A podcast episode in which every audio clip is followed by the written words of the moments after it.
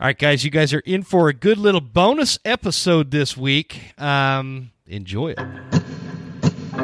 There exists a threat from anti hunting groups to politicians trying to give our land away, and we won't stand for it. Those vast western landscapes provide the space for our wildlife to thrive and a place for hunters and anglers to fuel the fire that sparks their soul. In this show, we share our love of hunting, fishing, and conservation. Here, we provide the foundation to meet these threats through passion and the grit of the American outdoorsman. Welcome to the Western Huntsman Podcast.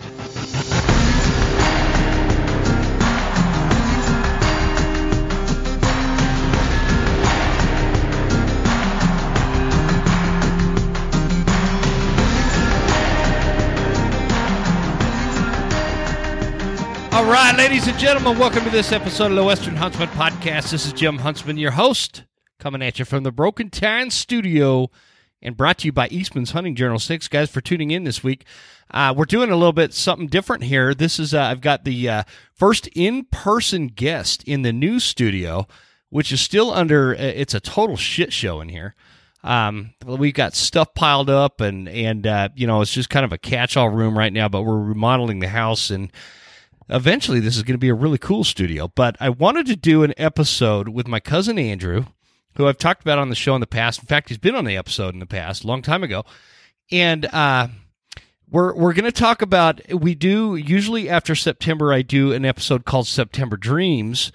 And we I haven't really done one yet. And Andrew tagged out on a really nice herd bull this last September. So we're going to kind of tell that story uh, we're going to talk about his transition from being a, uh, you know, kind of a, a brand new hunter into the, uh, you know, more of an accomplished hunter as to where he's at now. And uh, before I bring him on, I just, when I do these bonus episodes, you guys know I like to kind of, uh, instead of play all the ads like normal, um, I just want to mention the sponsors and, and just remind you guys, you know, the sponsors on the show are are who what makes this show possible. And so I appreciate you guys uh, reaching out and supporting those guys. And and uh, we'll talk about a couple of them here. One is Hoffman Boots. Uh, I've been a uh, Hoffman Boots was one of the first sponsors. They're not the first, but one of the first. They're one of the oldest sponsors on this show. And Hoffman Boots has uh, it's an American made company right here, a family of shoemakers. It dates back several decades. And if you guys are in the market for a really good hunting boot, and you want to check out something new that you've never tried before without having to take a second mortgage out to get a pair of decent hunting boots, check out Hoffman Boots at hoffmanboots.com and use promo code Huntsman10 uh, at checkout to save you 10%. And the other one I want to mention is uh, Juniper Mountain Coffee. I have been really happy uh, with with this sponsor because uh, they sent me a bunch of free coffee and I like coffee. I don't know about you guys, but I really like coffee, and this coffee is really uh, it's it's like it's it's unique, and I was unsure. I was super leery at first because I'm really picky about the kind of coffee uh, that, and my wife is too. Uh, which, by the way, guys, we have our first live uh, audience tonight here, right here in the studio. Make some noise, girls. Um, and so uh, but but my wife and I we're we're like coffee connoisseurs and we're we're a little bit picky, but we ordered this Juniper Mountain coffee and we like the dark roast. And it is really good. It's it's like full of flavor. It's it's much better than some of that other you know stuff you get out there. You get some of that artesian coffee. They try to get too fancy. And uh, Juniper Mountain is run by hunters that uh, they're they're not a bunch of wokesters. They're uh, they're great people over there. Uh, they love America. They love elk hunting, and it's it's a great company, and it's a great company for you guys to support if you like to buy uh, coffee from somewhere that is just not you know in the grocery store. So check them out at Juniper Mountain, uh, and uh, let them know the Western Huntsman sent you, and I appreciate you guys. So with that, we'll uh, run through some more sponsors later in the show. I have Mister Andrew Tucker on the podcast this week, or for this episode, and uh, Andrew is uh, my my cousin. He's my well, he's my wife's cousin, but him and I are homies, right? Yeah, man. We've been hunting for a long time together, and and uh, he's he's become one of my closest friends, and it's uh, just like a, a, pleasure to have him in the studio. So, Andrew, welcome to the show, man. Hey, thanks for having me here, man. Get your face right up in that Yeah, mic. I told no. you, make out with that microphone. They got to hear it. I'm here. I'm glad to be the first one in the studio too. Yeah, you are, and you're the first one in this studio. I can hear the dogs out there barking like crazy. But anyways, uh, Andrew and I are uh, we are indulging in some whiskey tonight while we record this. Yeah, you have And- to, right? What is it? It's like ten o'clock at night. No, it's eleven o'clock at night? Montana time. Yeah, man. So It's been a good day. I want to talk about first of all, give give everybody like a a bird's eye view of how you grew up, what your exposure to hunting was, and we'll kind of take it from there. Yeah. So, um, I grew up, lived in Utah for my first, till I was about six or so. I did a few little hunts with uh, uncles and grandpas, but nothing major, nothing that I would could ever really recall. And then I actually, my mom moved us down to Nevada, out in Las Vegas, and did mo- most of my growing up there. Went to college there, met my wife there. We got married. First daughter was born there, and once she was born, we got out of there. We didn't do any outdoor stuff. We didn't really hunt or fish or anything there. Um, but so we moved over to the Lynnwood area in Seattle, and once we got there, we started getting into the outdoor life a little more. Started fishing, started getting into hunting. I came over to visit you guys a couple times, and going on hunts with you as a as a bystander was was was fun. And then we made the move over to Idaho, and my youngest was born here. And ever since then, I've been tagging along with you and getting into hunting, and then going out solo by myself, and and really just trying to immerse myself into it. Been hooked. You know, it only takes really one good hunt to get hooked into it. So after that, you know, I got got a rifle, I got a bow, and been really getting into archery. Um, a lot of your podcasts, you know, the School of September's taught me a lot, and just trying to get out there and, and chase these beasts, and it's been fun. I mean, we've had a lot of good hunts together. Yeah, man. that, that's kind of mine. So I'm definitely more of an adult onset hunter and, and picking things up later in life. But it's been an awesome, awesome journey and, and learning and still trying to get better every season. So and and and with that, and and the reason why I want to talk about that, Andrew, is is when when I think about a lot of the listeners yeah, out there, and a lot of people that might what just randomly pick this episode up, right? These these are people. Some of these guys are or, or gals are people that have never been in the woods. They've never been on a hunt. They've never had a tag. Maybe they haven't even had hunter safety yet. And I feel like there's a lot of interest in these people to get into hunting. And they have maybe this mispers- misconception as to what the barrier of entry to hunting is really like like you know they they think that it's much greater than it really is and why i like talking to you about this stuff and and i don't say this in like a this is not like a mean way of saying it but you were like the most inept Yeah. A hundred woodsman that I've ever met. And and and so we're only talking what six seven years ago. Yeah. And no, that's a And- great point. Sorry, I didn't mean to No, go there. go for it. Because Take it. Uh, yeah, I came from the big city, and it just wasn't a concern. And I am directionally challenged as as all get out. Like I get in the woods, I'm like, you can I couldn't point east from west or anything at first. You know, I used to follow you, and it was just really just the simplest hikes going in, and you would know how to get back. And I thought that was crazy that you could figure out how to get back without knowing exactly which way you're going or looking at a map.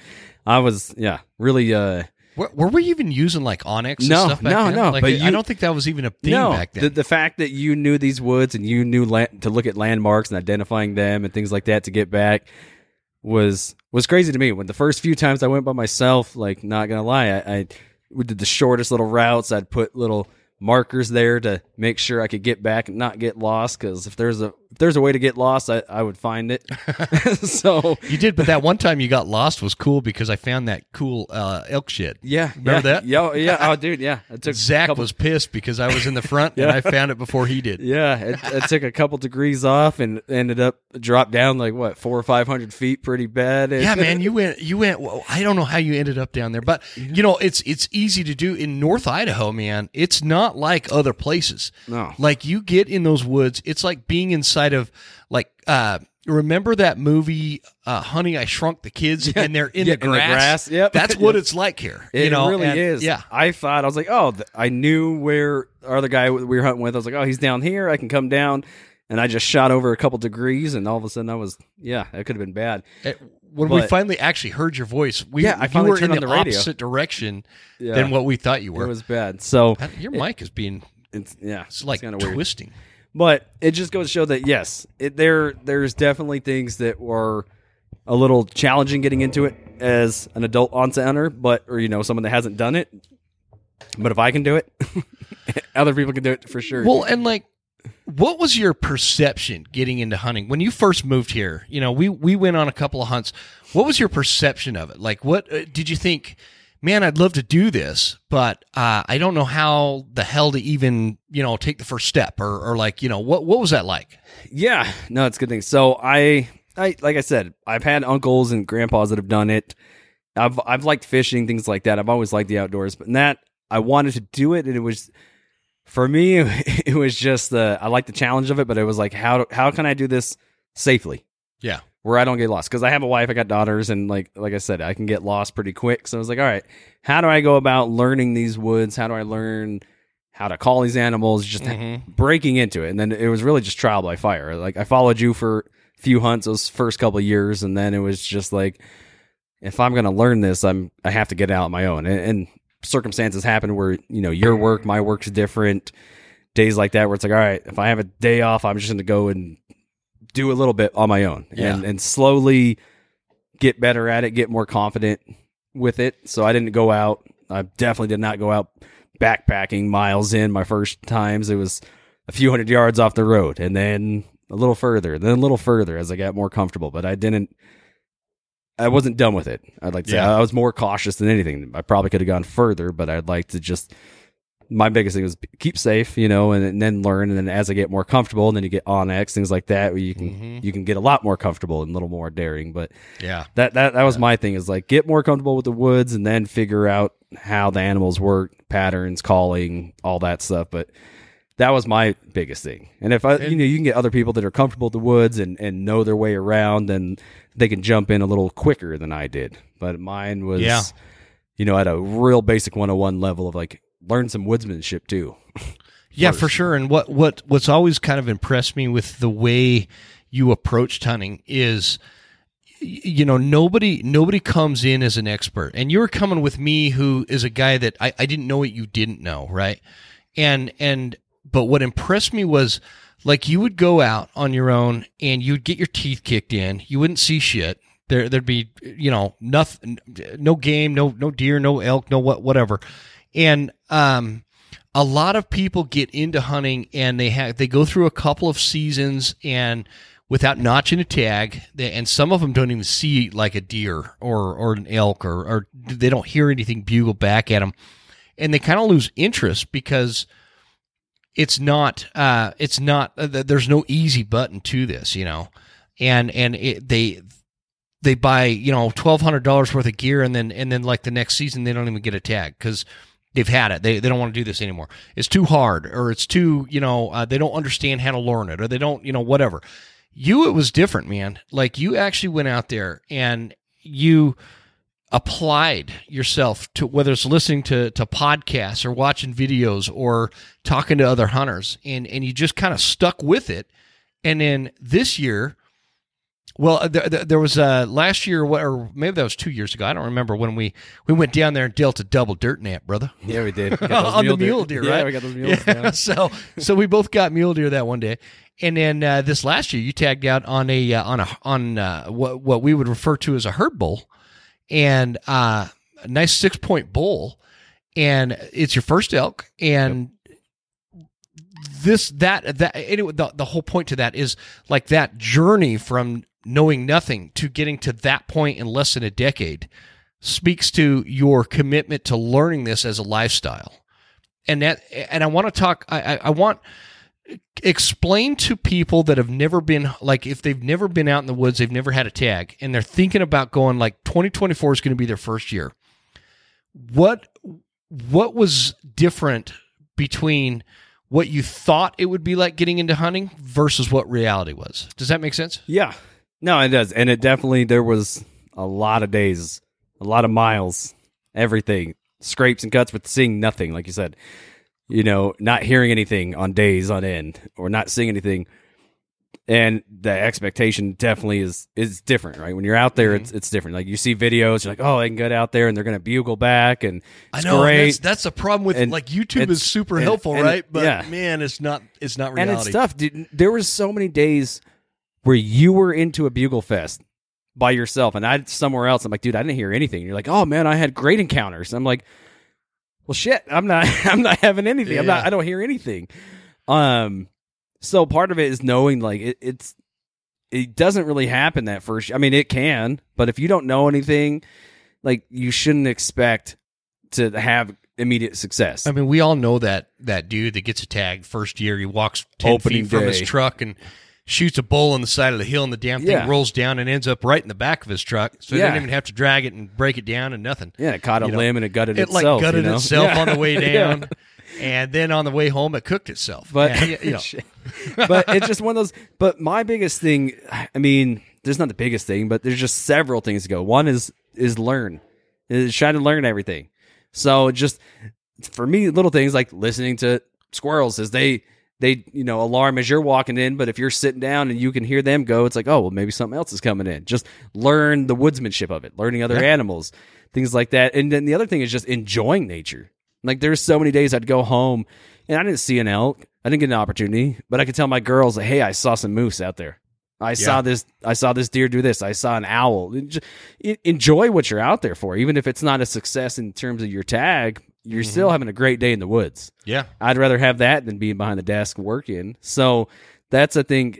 Is a big thing is enjoy while you're out there. It's not So- just tagging out. You know that, that at least for me, I could find joys in the day that if I didn't see any elk, I could Yeah. find the things that I still enjoyed about it, and then just trying to learn every year. You know, And that's a good point, dude. There's a lot of people that go out and they they're like grinding, and uh, I don't know if they're like the pursuit is to, you know, uh, doing it in the in the for the glory of the gram or something, you know. Yeah. But they don't enjoy the hunt, and like I enjoy, I just enjoy being out there yeah, tagging out is just a huge benefit, you know, and, and that's always the goal, and that's what I'm working towards. But man, people fuck themselves. I, I pardon my French. We're drinking whiskey tonight, folks, and um, they they they really lose focus on what the mission is. it, really enjoy it out there, and, man. And that's I think that's important for new hunters, especially because maybe like if you don't have this attachment from childhood to get out in the woods and, and experience that and and see that, it, that I, I think that that could be lost really easily. How how is your life? How like how has it changed from being a non-hunter, somebody who lived in like somewhere like Lynnwood, Washington, or, or Las Vegas, versus now you now you live on some acreage in North Idaho, out in the woods, and you've got wild animals coming onto your land, and you go out and you hunt, and you you spend a lot of time in the woods. How like describe the difference of what your life is now versus what it was like a decade ago. Yeah. So a lot more aware, I'd say. Like you're aware, especially for the food source. And mm-hmm. as you have, for me, you know, like you married, have daughters, you want to provide for them. One, you just want to provide for them in general, right? As a father and a husband, right? But also provide them the food sources and knowing where it comes from. I don't know, knowing- man. I was hoping I was going to marry a sugar mama. Yeah. and I wouldn't have to do shit. but oh, just kidding. She's sitting right over there. Honey, you want to say anything in the mic? By the way. Oh, she's No, good. she said she's good. Yeah, she don't want to get on the show. Yeah. Anyway, sorry. But no, but that's one of those things that is being more aware of just your connection, just as getting older too. You know, you you learn a little more things, and you want to know one that you can provide for your family. You can get that food. You know how healthy it is. It's not getting dyed in the store or pink slime or you know whatever all that other stuff that goes in the what store. do they call that Taco Bell meat? The pink sludge. yeah, the pink sludge, Yeah, whatever. which, something like hey, that. I Hey, it's still, pretty I, good, I though. still indulge in a quesadilla here and there. So, you Dude, know, I, I I'm pissed they got rid of the double decker supreme. Yeah. Oh man, It's gone. Steak quesadilla is where it's at. But um, no. But going back to that, it just that connection to it, and especially with my daughters, getting them out there. So I got them hooked on fishing this year, and uh, they they Yeah. just.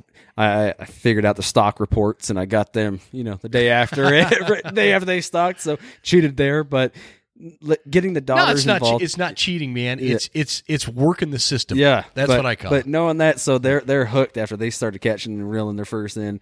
But having that connection to know where your food comes from, just everything. Like anytime we eat the the you know the mule deer, or the elk, stuff like that.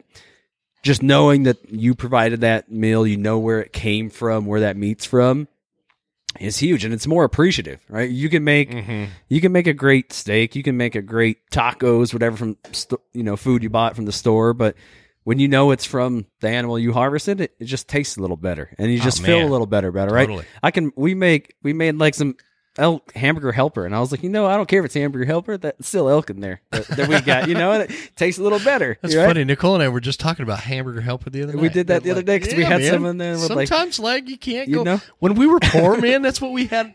Hey, it's, Yeah. hey, yeah. Shoot, man. We're getting old and we still like it, but it's but even like that, where you knowing that where that meat came from, it's like you appreciate it a little more.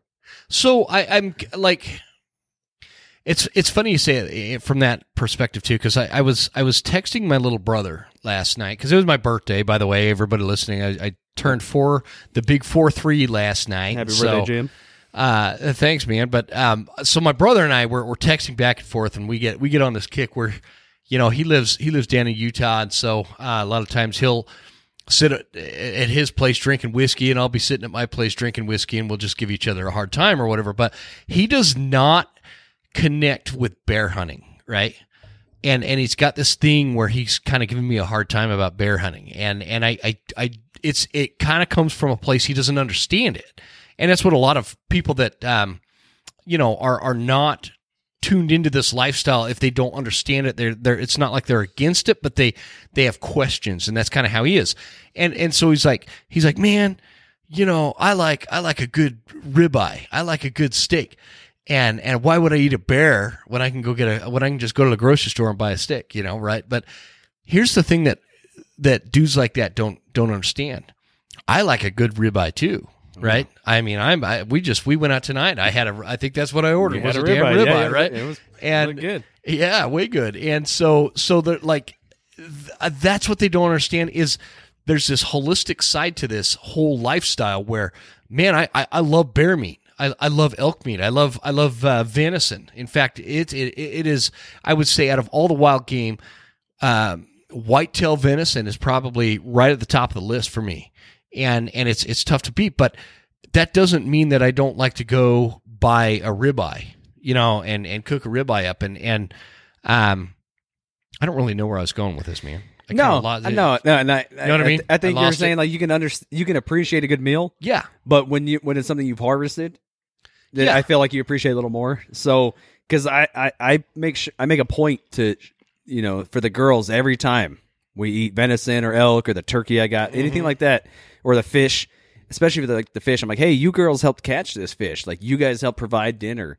Yeah. and I make it a point where uh, a ribeye it's great. I I love ribeyes too. You know, I'm, I'm a better griller than you, so I appreciate him probably. a You always more, think that, you man. know. But, You uh, that, but we no, haven't but ever I- had a real legitimate cook off yet. no, we should probably do that. But it, but no, and they're great. I love it. But you don't have a, a, a connection to it. You don't have a backstory to it. Mm-hmm. Where every every time I make a meal, even if it's like I said, the simplest tacos or burger, whatever, I make Yeah, sure that I point it out to the girls and say, "Hey, that's that's that deer, that's that elk, that's that turkey." You know, and and you get to relive that hunt in your mind again. You get to Mm-hmm. you know enjoy all those memories again. Plus, you just feel better, man. just I don't better. know. I don't know what it is. It just like it fuels your body in a different way. Yeah, when it's, I- it's like even like a vegan can understand that. Like the a carrot that they grow in their Yeah. own garden, Uh, you've got to have more appreciation than the carrot you just bought at Costco. A you know what I mean? It- for real. Yeah, anyone that, that harvests their own stuff, you appreciate it. And Yeah. and it, you know, I'll make fun of vegans, but that that's not that case. Like, yeah, you enjoy anything that you put any labor into it. You're not like, oh man, I remember I walked down aisle twelve and I got that ribeye and I went and checked Yeah, out. yeah, like, man. You don't you, don't made tell a, that. you made a hell of a shot on that. I got- I was in there that store in two minutes, man. I got that fattest rib. You like, you don't talk about that. Yeah, no, you, you just don't. And so it's it's there i- the the connection I don't know as the connection to humanity as a hunter I think is a lot deeper than people that have never had any connection whatsoever to it. You know, you you, you think about the people that live in some of these uh, urban envi- like my wife and I we watched this show about lawyers. Uh, they're in New York City. What's that? It's real popular. Suits. Yeah, that one. Suits. Suits. And uh, the Harvey guy, right? And we we've been watching that, and I, I you think you, you look at somebody like that, that, like there's really people like that. They never leave these big cities. They never get into the back country and they're never somewhere where they are the only person for like a 50 square mile radius, right? Think about where like if you're in downtown New York City on that show and the the thousands of people that are within a 1 mile square radius and and that never changes versus somebody who gets out there. And and they the the closest living thing to them you know like insects and squirrels aside are going to be black bear and elk and and deer and these things that are wild that have never even seen a human. You're amongst them. So your connectivity to this world and just humanity in general is elevated to, because it's so rare anymore. It's such a rare thing and I, I don't know if I feel bad for these people or if I pity them or I, I, I don't know what it is, but that connection is missing to their soul. I, I would feel bad for them. Like I didn't know that until I got it, and now it's. I think every, everyone would be better if they could experience that and they could appreciate Mhm. appreciate it more. It's good to get away from people and to get some silence. Yeah. Be by yourself. Yeah. Like I like hunting with people and, and you know getting it, my girls and my wife. We go out huckleberry picking, morels, and uh, hunting. But when you get out there by yourself and you can just have quiet around you or just nature around you, like I feel like everyone could go for a couple days like that. That's Oh, that's nature's therapy, man. That some of these people get so overstimulated that they could use some some nature time. And Yeah. I mean, Idaho's full, so they can't come here, but they can go to any all the other states. No, Idaho's fun. They just can't come to Montana. yeah, well, Now, I would have said something different like six months yeah, ago. Yeah, yeah, right. but no, I, I agree with that, and it's just like the, I, I everyone should have that experience, man. Just because Yeah. there's something different about it. Getting away from the stimulation of Yeah. life, and people. Stimulation, there's, you know, out there, there's, uh, w- with the exception of uh, checking your mapping system, there's no cell phones. There's Yeah. no, you're, not on Facebook or Instagram. You're not, you're not uh, getting calls from your job that, might be, you know, just soul crushing or something. You know, it's just, it's just getting out of, getting out of that environment of man-made things and, and there's something so, uh, unauthentic about living that kind of life where you don't ever have that connection and it that's I, I don't know why I let that bother me, but sometimes it bothers me that I think people that live like that their whole life. So anyway, that's irrelevant to this conversation. No, but I get real philosophical yeah. when I get to drinking, man. I re- no, but that, even even if you're not hunting, it's like we we've gone camping, you know, with you guys Yeah. before and stuff, and that's something like really a, a lot of people could benefit from going away from a weekend or two a year and having their phone with no cell phone service, to where Yeah. they can't they can't get emails, they can't get phone calls, they can't get any distractions, and just like being out in nature. Or just you know being with friends in a cabin without any Yeah. kind of internet, you know that that's a big thing right now. But um, that's just another thing getting out like a side effect of like nature too we were talking about i was out earlier in september and uh looking for elk and I got distracted because there was a bunch of good huckleberries right there and i, I took an hour to Yeah, pick man. a nice little bag full of huckleberries brought it back to my girls and they made some pancakes the next weekend with Mhm. them so that's you don't have that unexpected uh, encounter in the city you're not like oh i got Yeah. distracted at work and i found a ribeye Yeah. you know and I'm not. I, like that, and I, I want to make a point. I feel like I was listening to an episode I recorded like last year, and I, I was kind of I was it was it was real similar to the you know the lines of what we're talking about now. And I I don't want anybody to like misconceive what we're saying. It's not like living in a big city is what does that. It's the people that never leave the big city. exactly Right yeah you know there's no there's no escape from that because there let's face it there are some badass hunters that live in like downtown Seattle Yeah. you know or or uh, there's some badass hunters that live in Atlanta Georgia or or uh, Houston Texas and and these places that but the difference is, is they escape they, they they get out of that grind and they they connect to these places that like what we're talking about and And I think a lot of p- people need to know like the opportunities that are out there. So when I lived in Vegas, Yeah. like I just didn't know about it. All right, like I, it wasn't brought to my attention. My my circle was, you know, I went to school, I went to college. I was I went to college in Las Vegas, so you know we partied and we did that, and I, I worked on the strip. So you, you know your your circles around there. I didn't know like oh they they have great mule deer hunting in Nevada that they have Yeah. other opportunities to go hunt uh, up north and, and you know go after some of these majestic animals and huge animals. Like I got a buddy now, Dave, that um, I went to college with, and we never talked about hunting back then, but he just got himself a nice mule deer, and I was like, yeah, man, that's, that's Where at? Somewhere in northern Nevada. I don't know what unit he was Oh, really? in, um, Yeah. but I was like, man, that's Dave. yeah, Dave Weeks, good job, buddy. Man, there's some there's a big ass mule deer Yeah. in Nevada too. well, by like the way. Remi Remi Warren's at, you know, he's from Nevada, from the Reno area. oh, is that where he's from? Yeah, and Huh. hi- his station's out there, and it's like I had no idea. I, I went to Reno once as a kid, and I didn't really remember anything about it. But things like that, just growing up in the city, it's like even if you're not a hunter, but get to know that there are these opportunities to get out in, in, outside of the city, Yeah. go fishing, go Yeah. hiking, things like that. That's like get out in nature, but it it wasn't brought to my attention. I didn't know about it. My wife didn't know about it until we moved up to the northwest, and it's a lot more prevalent up here. And then Yeah. and then it became more of a way of life. And once I took a couple steps out in the woods, it kind of got hooked into me. And Heck and, yeah, You man. know, the rest is history. But in the city, sometimes people just don't know that those opportunities are a few hours away. What do you think? Like now that you you've kind of adopted this lifestyle, right? And and now you're Oh, 100 percent. you you have been one of those people that I I, I saw. uh, You know, I, I'll be honest. When you first moved here, I thought, okay, you know, he's going to be into this hunting thing for a couple of years, and maybe, you know, it's, it's not going to be of great interest to him, because I've just known a lot of people like that. Not you, man. You're you're you are like committed, addicted, and and really have embraced uh, what what it is to be a hunter and a, and a true outdoorsman. You like to experience everything. Like you said, you you were catching what were those rainbow trout off off the dock, and and and it, everything that you experience now. You killed a herd bull, which we're going to talk about. I want to tell the story. Yeah. Um, what what surprised you the most as as you look back at the way your life has changed and what what you do now and and like what surprised you the most about being a hunter? I know that's kind of No, no, yeah, it's kind of it's a broad question, It's a right? very but broad- it, it's kind of um how much there is out there, how much opportunity there is, and it's not set on one one set thing, one set species. Because, like I said, I take my girls out and my wife. We go huckleberry picking, then we Yeah. go morel hunting, and then I try to get them fishing, hunting. You know, elk, deer, turkey. I got you know a nice tom this year.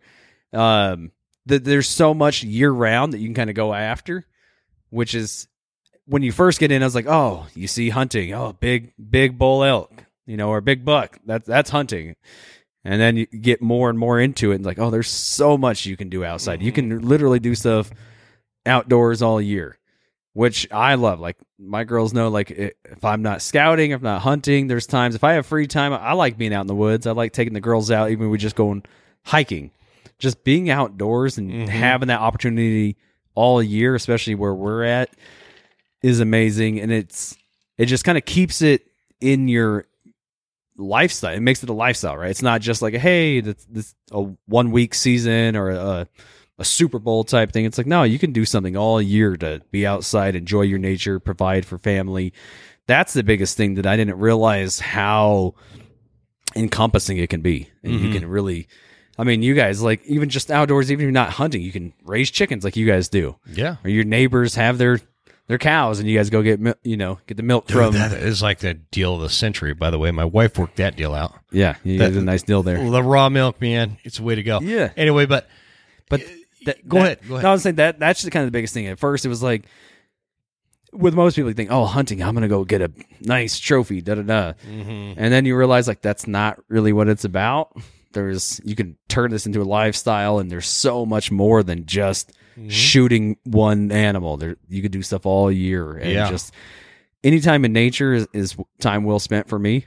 yeah, You know, I never, I've never gone on hikes. Things like that I regretted. There's times where I was like, that sucks, oh, right? Oh yeah, but, man. But but I never, regretted being a hunter packing your bull out. yeah, Shit. no, but but any time out out there is is time well. I you know, worst day hunting is still better than a lot of other things out there. Yeah. Oh, absolutely. So I that- couldn't agree more. That that's kind of the biggest thing for me is just realizing like how much it's it can take over your whole life. How encompassing it is. Is Exactly. that what you're saying? Yeah, It's not. It's not like you you you put on some camo and go hunt for a few days, and then and then you just life goes back to what Yeah. it was before. It's like an all year thing. and just Yeah. everything that goes into it. Just like so, you know, me and you went out hunting last week, and it rained and snowed on us all day, Yeah. and it sucked for hunting. But those days, you still get to spend with your family or your friends, Yeah. and you still get to make Yeah, memories. and like, hey, man, remember that that hunt that sucked? But you look back on it later, and it's still a good time. You're like, Absolutely. those are things that like I, I think can get lost in translation. Like, oh man, I didn't see anything It sucked. But if you look back later, I'm like, man, that I remember it that was time. still My, time well spent. yeah, I remember that I went hunting with my cousin or my brother, or whatever the case is. Versus just I sat at home and you know did nothing. So I want to I want to get to this story of uh, this this big ass bull you killed. Uh, let me let me just mention real quick to the listeners, guys. Uh, again, getting back to the sponsorship, guys. Um, there's a few things you need to you need to check out. Uh, if you are not on Tag Hub with Eastman's Hunting Journals, uh, you need to check it out. Go to eastmans.com and click on the Tag Hub tag and investigate what it is. We're doing a big push right now, and there's a lot of really good specials to get involved with Tag Hub. So it kind of takes all the guesswork out of finding the right tag that that'll fit your budget and match you with your points that you have to, you know, whether you're hunting in state or out of state or whatever. Check it out at Tag Hub. Uh, and that's at eastmans.com. And the other one is uh, Silencer Central, man. This one surprised me. Silencer Central is an interesting whole setup of and a process because you have to have like um, your ATF, you know, paperwork and all this stuff to be able to put a suppressor on your rifle but it surprises you what it does. It's not like how Hollywood portrays it, and anybody listening to this that has had a suppressor knows what I'm talking about. You know, Hollywood portrays it as it makes your rifle totally silent. It doesn't. It does. It does quiet it down. It makes it so you could shoot without your ears ringing like crazy and all that kind of stuff. But what I like about it is like you you could take a shot across a canyon on a mule deer, for example. And what it does is it disorients the sound. So, like, the deer doesn't know where that came from. So, it's not like they know exactly which direction to run away from the danger that they just heard. Should you, or, or, or in the event that you maybe you miss the shot and you need to get another shot in, uh, uh, that deer's not going to, you know, know you just shot from the northwest and take off in the opposite direction. That's why you need to check out Silencer Central, and you can go to silencercentral.com and check out. Uh, the I like the Banish 30. It's what I'm I'm using on my Savage.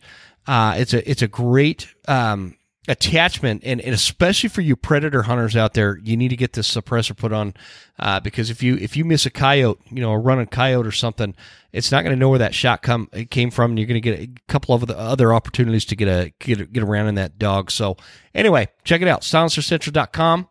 Uh, let them know the Western Huntsman sent you. I appreciate you guys uh, supporting our sponsors. They make this show possible. So, with that, we are going to talk a little bit of elk hunting. All right, guys, we are back. We uh, took a little pee break. Um, so, I'm back here with Andrew Tucker, and we are going to talk a little elk hunting. Before we get there, we were talking during the break there a little bit about you going back going back to the conversation of like this barrier to entry that new hunters might have some misconception about and and might think that the the barrier to entry is much greater than it is. So will you give people that are thinking about becoming a hunter as as like a lifestyle? Or you know it doesn't have to be a lifestyle and i say this all the time but it doesn't matter if somebody's just wanting to go deer hunting every once in a while or if they want to just like absorb their life into it like we do and and they they need some damn like authentic guidance from somebody who's done it Yeah. somebody who didn't grow up doing it right Yeah, no. So the biggest thing that that I learned this year, or that that helped me out this year, was not being afraid to try different techniques. And, and what I mean by that is, I used to always be, you have to be up there before sunrise and stay down until sunset. Yeah. which in theory is great, and that uh, I try to do. The more time out in the woods, the more possibilities you can have, the more encounters you can you can have. But this year, I mean, there's days where the way I kind of set my schedule up is I'd go hunt three or four days in a row, and then I have to go back to work, and then go back hunt three or four days in a row. Not necessarily a weekend warrior, or even if you are a weekend warrior, you can get Friday, Saturday, Sunday off. It can get tiring, right? If you're out there, you're hunting these woods. it gets tiring. And I would try to be up there. I'd get up at three thirty to be out in the woods by five to get out there before the sun rises, or start hiking in where the sun rises. Where we're at, it's grizzly country, and there's times, you know, admittedly, where I'm by myself, like ah, I don't want to necessarily hike in where it's dark. Which call me what you want, but if I'm Call, by my call me a pussy, but call me not getting attacked by a grizzly bear. Exactly. 'cause- exactly. Exactly, man. So that's where it's one. It's like you know, if I'm with someone else and we hike in the dark, it's a little easier. If I know an area doesn't necessarily have them. But the biggest thing for me this year was to, to learn that it's okay to try different things. So there was days beginning of the season, it's hot, right? And where there's days where like, oh, we, we we should cool down. So I'd go hunt hard Thursday and Friday, and I'd wake up Saturday just tired as shit, you know? Uh-huh. And I'm like, damn, like it's an easy day to be like, I don't necessarily want to go out. Or, hey man, go out and go sit over a wallow over a day. Or for half a day. Like if you if you don't have the energy to hunt all day, go sit over a wallow that you know they've been visited on. It's not as taxing on your body. You can kind of still put yourself in a position because I saw a damn good six point over a wallow. He he zigged when I wanted him to zag, and I didn't get a shot opportunity on him. But I knew that they had been there, Yeah. and I and the next another time I went there, I had a bunch of cows come and things. When I've I've consistently seen bulls, and I've seen some And great. You have you have cameras on this wall, right? Yeah, yeah, that's you- one of them Is I that do. the one you sent me? That big ass bull that yeah, was coming in. Yeah, and dude, morning? he came Yeah. in. He came in uh, silent, and he zigged. Like I said, he zigged when he didn't want him to zag, and I tried to chase him, and he, he was just gone. But that was the thing that you know. It's okay if you're tired that you don't have to necessarily go hunt five miles. Like I, I appreciate uh, Dan Staton, Elk Shape. You know, he's he's a beast. I don't have his stamina. You know, I wish I did. I wish I did. I wish I could go. Most of us don't. man. yeah. Now a lot of us don't. We're not Cam Hanes. I wish we could be, but I'm not Yeah. but it, you can't shoot them at home but it's okay to like have a day like hey i'm just gonna sit over a wallow and because i've had i've seen uh, bulls there i've seen moose there i've seen other things had opportunities almost arise or i've seen them there but it didn't quite work out. My biggest thing this year is learning like it's okay to try different things. The other thing is learning from you sometimes you don't have to start your day at sunrise. That one day that we went in our area, which we'll, we'll talk about a little later, we started our hunt in the afternoon, and when Yeah. it, it's just uh, kind of a a mental break, and it's also physically like, hey, instead of getting up at seven thirty, I'm gonna get or at three thirty, I'm gonna get up at seven thirty, and we'll go hunt that midday madness. Yeah. That was a big thing that for me this year because I used to always chase sunrise, and then you hunt hard or you you hike back for miles, and then by eleven or twelve, you're exhausted, and it's easy to say, "Oh, they're bedded now. I'm not going to hear anything." You know, you can you can play that Mhm. game on yourself, It's such the opposite, man. and it is, and that's You know? where I didn't know that till this year. There's times I just, I, I look at that, you know, from the perspective of especially the area and the regions that we hunt a lot. We know what the behavior of the elk are, so they're down low feeding all night, right? And then as soon as that sun starts coming up, they start heading up the mountain to where they're going to, you know, you know uh, find their bedding area for the day.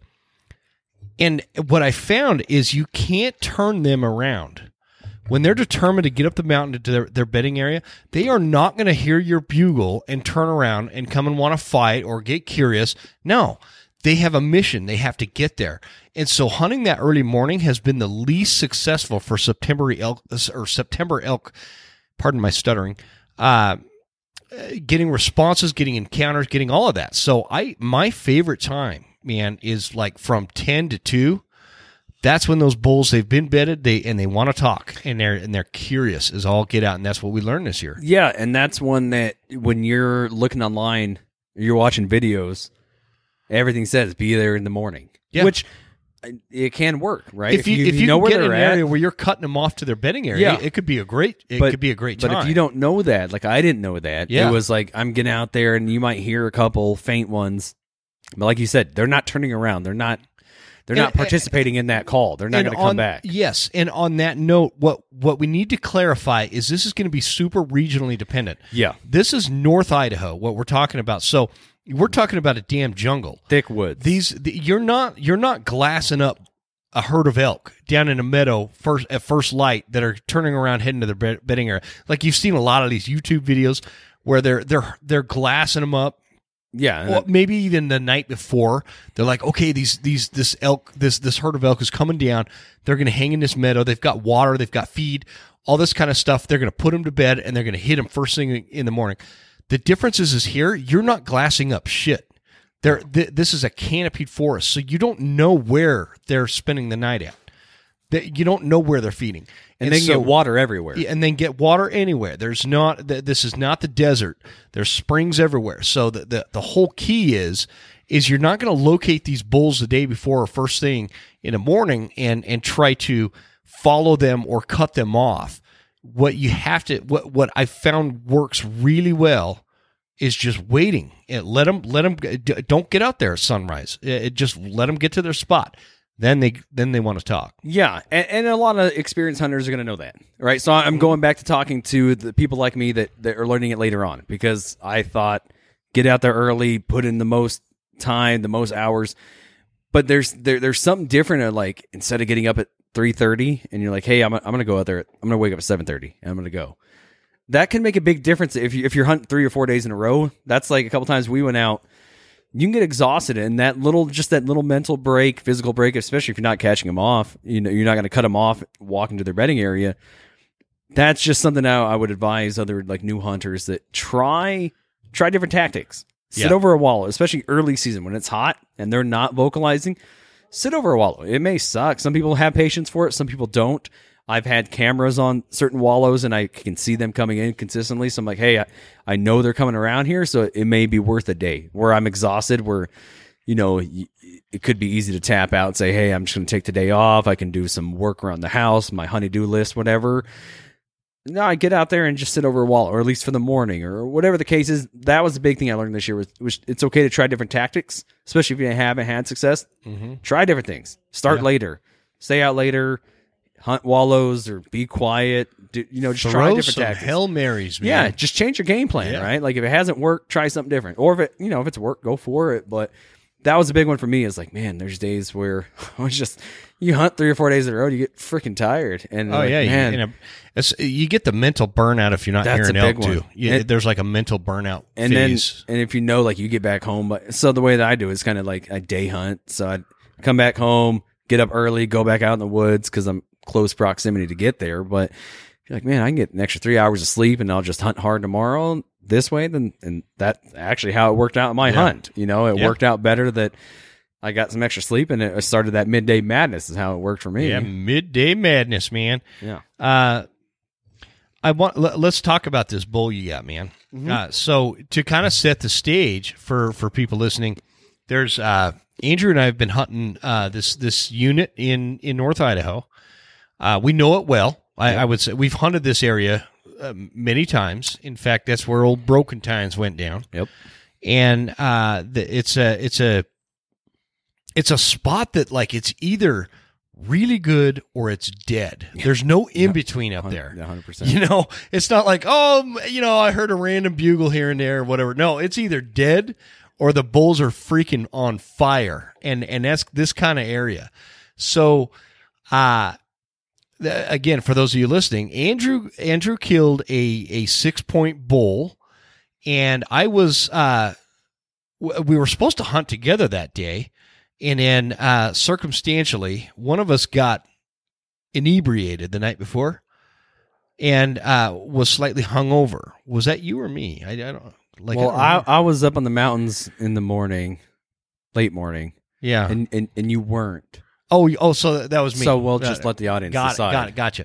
Okay, so one of us was slightly inebriated the night before, and uh, I, so I'm like, ah, I'm not going to drive that far and go. You know, I'm going to hang out. Uh, but I ended up going and was was going to go haunt another area, and so Andrew and I both run. If you guys, if you guys are uh, in the market for like some kind of, and these guys are not a sponsor or anything, but we have these Zoleo devices and uh, it's it's it's this little uh, box that Bluetooths to your phone, and it's it's like having the Garmin, you know, uh, satellite phone or whatever. We can we can text each other. So I'm up I'm up on one side of the unit hunting uh, this uh, this one side of the unit, and, and Andrew's over on the other side where we'd been hunting uh, a couple of days before and heard some elk in there. Uh, in fact, we called in that cow that came and just poked her head around Yeah. the bush. Remember her? She came a couple times. Yeah, Yeah. she get she would not leave, man. And so um we're we're kind of communicating and and I get up to this spot and I'm like, "Man, I just I don't feel great today. I'm just going to kind of go down this hill and see if they cuz I'd had a bunch of uh, elk down there talking uh the, like the week before. And all of a sudden I get this message from Andrew, uh man, I shot a bull. I haven't found him yet. Uh or something like that. Shot a bull. I haven't, you know, when, when again, some of you new hunters listening, you, you you whack a bull with an arrow. You don't just go right after it and try to blood trail. it. You give it a good hour. Yeah. And um, anyways, so that's kind of where he was at. And he, you you know, your your texts were coming in. Um, I feel like it was a good shot. I I, I think I think um I feel good about it. I'm going to start trailing him. Take us back like an hour before you started texting us and walk us through this hunt. Okay. Well, well, actually, let me take you back a few days before that when me and you had actually hunted that area, and I'm pretty sure it's the same bull that we had called. I am I am 99.9% sure that is the same bull. Yeah. So Jim and I had. Well, there was like there was two bulls, but there was that that nasty bigger one, and then there was that young buckaroo Yep. that was squealing, and this is the nasty bigger one. Yeah. So the way we had started that day, and it was a, a later start. We started at like almost noon or one o'clock that day. No, I think it was like eleven.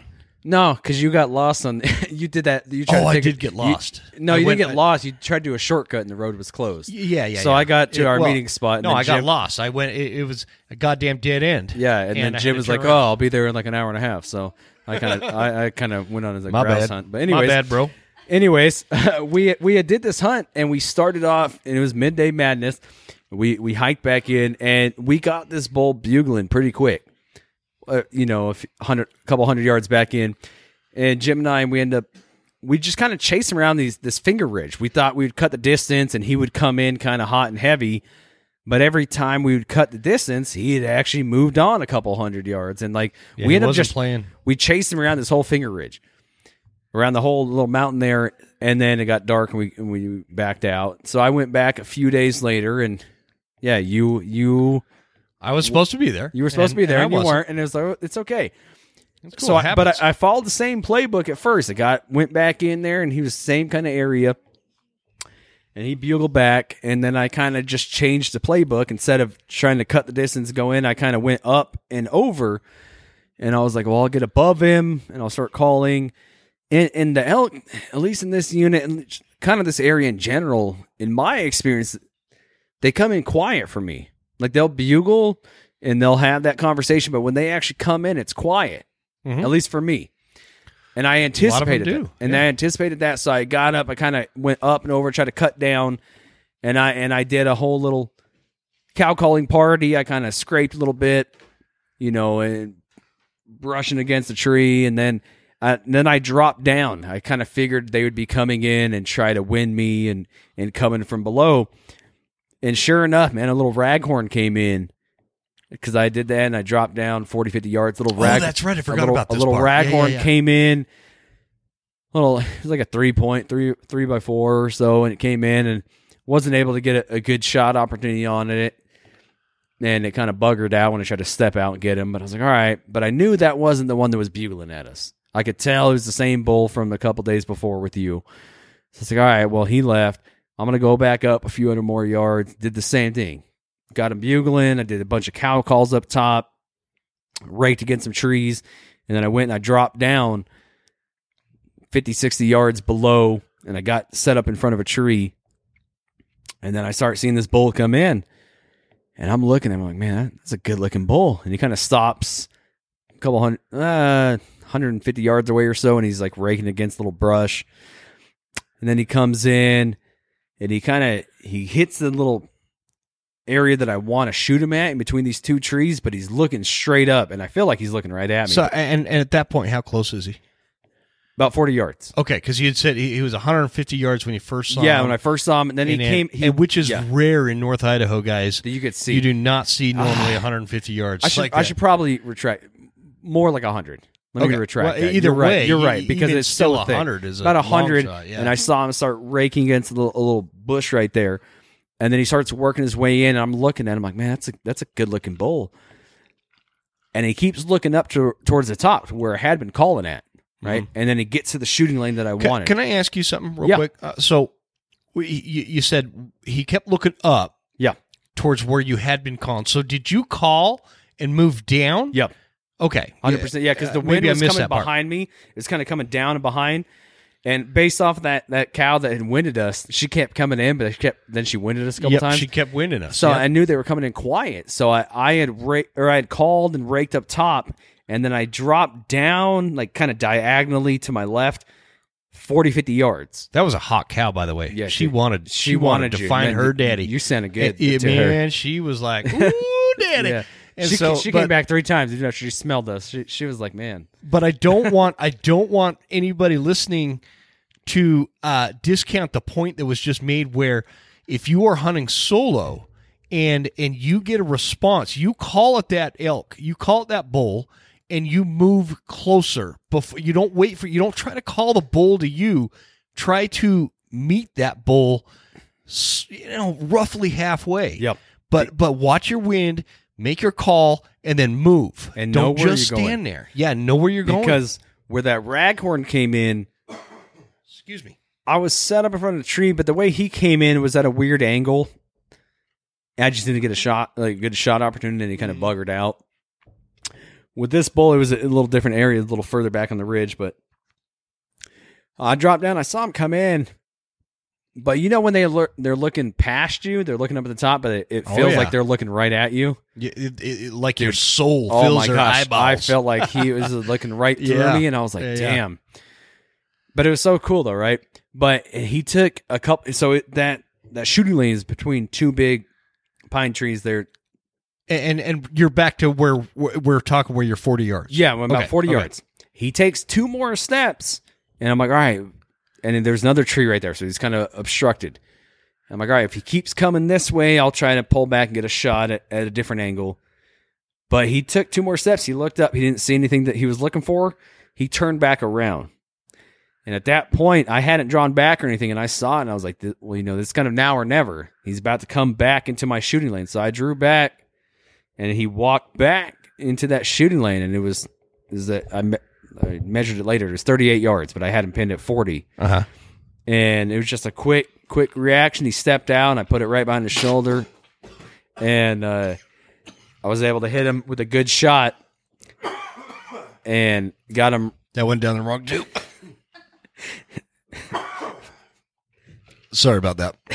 It's all good, man.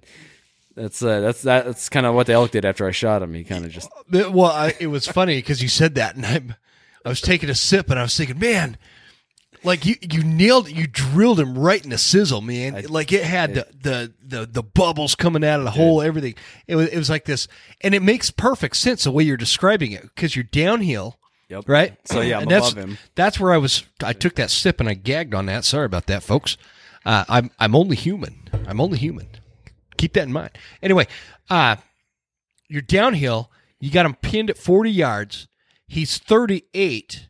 That arrow goes slightly low, but perfect. yeah, right to him, man. I mean, And- right in the sizzle, man. I got the. I, I in fact, I think I posted a picture of of that. Yeah, that you got the puncture bubbles on it, On the bubbles, yeah, that's what you want. Yep. So that was one, and I hit him, and he ran off. And I actually, so at that point, I had a um, one of those little net gaiters that kind of cover up your nose and everything, just camouflage from from scree. And I had that before, and at that point, my my mouth, my my reed had fallen out of my mouth, and he he took off. So I tried, yeah, yeah, yeah. I was doing little mouth calls, Yeah, yeah. trying to get him to stop. And it's funny because he went a little further, and within like about a less than a minute, I hear some coughing from him. I wasn't sure. It, it wasn't like a. Um, he wasn't checking me or anything. It wasn't a, like a grunt or was or a, it wasn't like a bark, but it was it was a cough, and it was just kind of consistent. It was you know six or seven in a row, and I thought I was like, oh, he might have just died right there. And, but then right after I'd done that call, a cow came up ro- above me too, and she was looking down at me, and I was like, "Oh, Oh, sorry- really? Sorry, I just killed your little boyfriend." But yeah, but she Killed was your daddy. She she was looking at me, but right after that, and I texted you and I said I just shot this bull. It started raining, and, Oh, and yeah, it started yeah. coming down, and I was like, "Damn!" Like I don't want to bump this bull because we've been in that predicament in that Yes, same area have. Oh, before. Oh, yeah. where you bumped the one and it ran a mile. Yeah. And I was yeah. like, well, that's I don't want to do that. So I waited painfully. I waited for about an hour. And then I went down there and then I could smell it still and it kind of for the first 20 30 yards I didn't see any blood. So that's something for other people that haven't blood trailed before. Look at everything. Look at every little leaf, and especially at this time of year, those leaves start turning, and there's like mm-hmm. that brown reddish color that looks like Those blood on every damn leaf. man. And I went and so funny enough is I texted you that I shot that bull. I told you everything that happened. My wife's sitting, you know, ten feet away from me. I didn't say anything to her because I didn't want to not get it, you know. So Yeah, yeah. I waited till I found that bull before I texted her because I didn't want to like, oh, I got us a bull, and oh no, never mind, we're going back to McDonald's. So, I didn't say anything. Cut the coupons out for the steak ads at Yep. Albertsons. Where's that ground beef coupon? Ten cents off. Yeah, yeah. But uh, so I Well, wait. and you had been texting me. I had been texting and- you. and you're like, I hit him, and then you were like, I feel, I feel good about the shot, but I'm waiting. At that point, And it- then you're like, until I oh, got I'm it, nervous. I It's was- raining. And then you you sent me the text where it's like he sounded like he was coughing, and I'm like, oh, he's dead. You told me, but not, the, not to sound like Paul Ma- Medell, but I was like, that's a, a dead, bull. bull. That's yeah, a dead but the thing was, was our text because I was out of service and you were out of service. You didn't get my text till like two hours later. Or, I like, know. some of them they were so out of order. But I was like, all right, so I waited an hour. I went down there and I, and I was looking at everything, and then I found some blood. I found a little drop, and I was I was worried for people that haven't you know tracked in in rain. I was super nervous, but that blood was still on there pretty good. Try to keep that mic Oh. right in front of your Right mouth. there. we Okay. Yep. Yep. I, I was worried about that that blood just getting washed away. I, I've never tracked in the you know in the rain like that, but surprisingly, it held up pretty well. Yeah. Um, and, and I slowly started getting a little more, a little more, and I tracked it. And then with when, by the time I started, and I was taking photos of it, and I was marking my my, loc- my location on on onX, you know, so in case I had to come back. About ten minutes from when I started tracking it to where I found it, and it was seventy yards.